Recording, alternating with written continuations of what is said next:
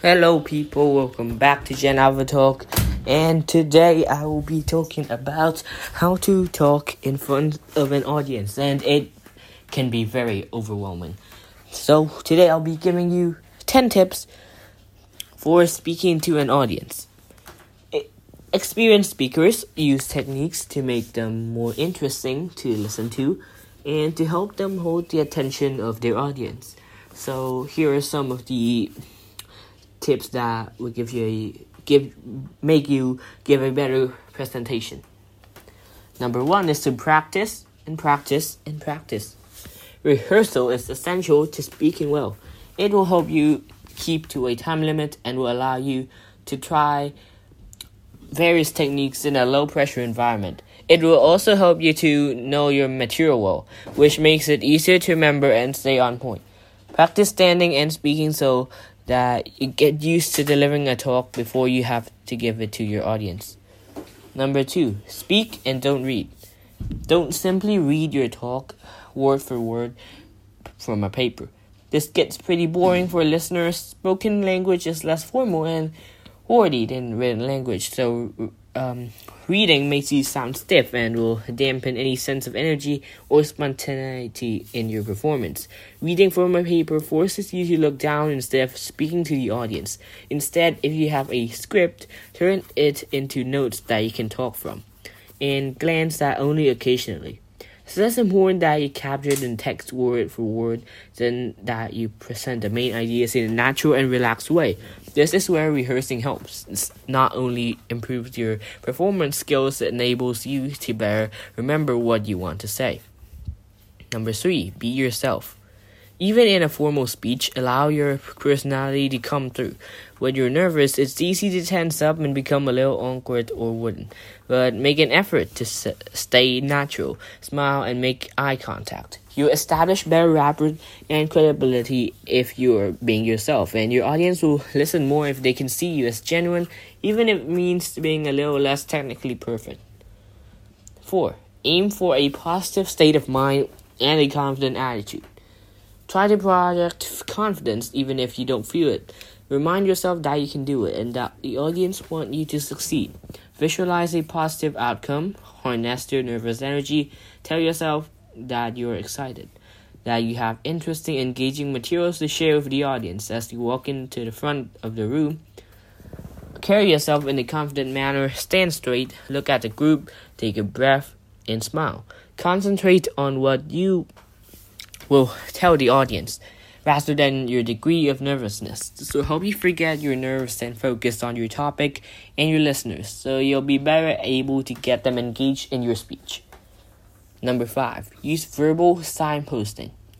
Given an indication of what will be coming later in your talk is an effective way of maintaining audience interest. Use transitions to draw your audience a roadmap of your presentation. For example, in a moment, I'll provide some interesting examples, but first, there are four ways of preventing this. Firstly, secondly, thirdly, finally. You can also link ideas or sections of your videos, uh, of your presentation to help your audience uh, follow the overall structure. As I mentioned earlier, the first method was unsuccessful and something like that. Number six, use examples, illustrations, and humor. Use examples or verbal illustrations to create interest. Choose them to suit your audience. An example that comes within their experience of the audience can create interest. Humorous remark can break the ice and establish rapport, especially early on. 7. Ask questions and invite participation. Asking questions of your audience throughout your task, uh, your talk helps hold their attention and interest. Also, develop a connection between you and the group. Asking questions mean you're inviting them to participate and drawing them into a mutual thinking process. For example, who can estimate the number of individuals left permanently injured by road accidents? Can anyone suggest some alternative uses for plastic bubble wrap? And someone's home is broken into every seven minutes. Can you believe it? He can also speak directly in, uh, to individual audiences members if appropriate. For example, I take it from your reaction that you've read something s- similar, Sarah, and something like that. Number eight, be aware of eye contact and body language. Make eye contact with the audience to help establish a connection. Glance at the faces of group members and don't be afraid to meet people's eyes. Don't stare. Use the three second method. Look straight into the eyes of an audience member for three seconds at a time. Aim for direct eye contact with a number of people, and every now and then glance at the whole group while speaking. Eye contact not only establishes the bond, it can help you register your progress. Faces can indicate interest, confusion, and boredom, so can gauge reactions to what is being said. Body language is also important. Standing, walking, or moving about with appropriate hand gesture or facial expression is far preferable to sitting down or standing still with head down and reading from a paper. Use audio visual aids or props for enhancement if appropriate and necessary. Number 9. Learn from the pros. A great way to learn what good speakers do is to watch them give speeches, know what works and what doesn't, and adopt these examples in your own style. Note which lectures are particularly interesting, attend class and w- watch what they do. Watch some TED Talks online, they tend to be high quality presentations and provide some great examples. Number 10. Be aware of technique. The pace. Speaking to an audience requires a pace slower than your normal conversation. Nervous speakers tend to speed up, so avoid this. Try varying your pace to create different effects. Try slow up try slow measured speech for a point which is serious or need emphasizing, speeding up a little to lend excitement or urgency. Pitch. Aim for a comfortable medium pitch. High pitched voices can sound harsh and a high pitch is often due to shallow breathing and nervousness. Deep, steady breath and a deliberate attempt to lower the pitch will help reduce nerves. Variations in pitch can be effective. For example, pitch can be raised to add emphasis to a question. However, use with care, too frequent use of high pitch can irritate an audience. Tone.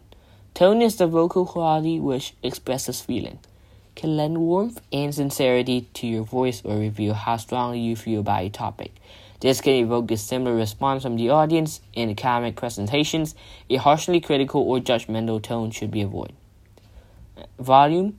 Your voice should be loud enough for the listeners in the back row to hear comfortably. You can also vary volume to make your talk more lively, but avoid shouting. Pausing. Inexperienced speakers are often afraid to pause. They see pausing as a failure in fluency, but experienced speakers use pauses to good effect. Pausing can focus attention on what has been said or what is about to be said. It can also allow the audience to digest information, or it can be used to prepare them for a change in ideas. Now, that's the end of my episode, and I hope you guys had a great listen, and I hope you guys become great speakers in the future.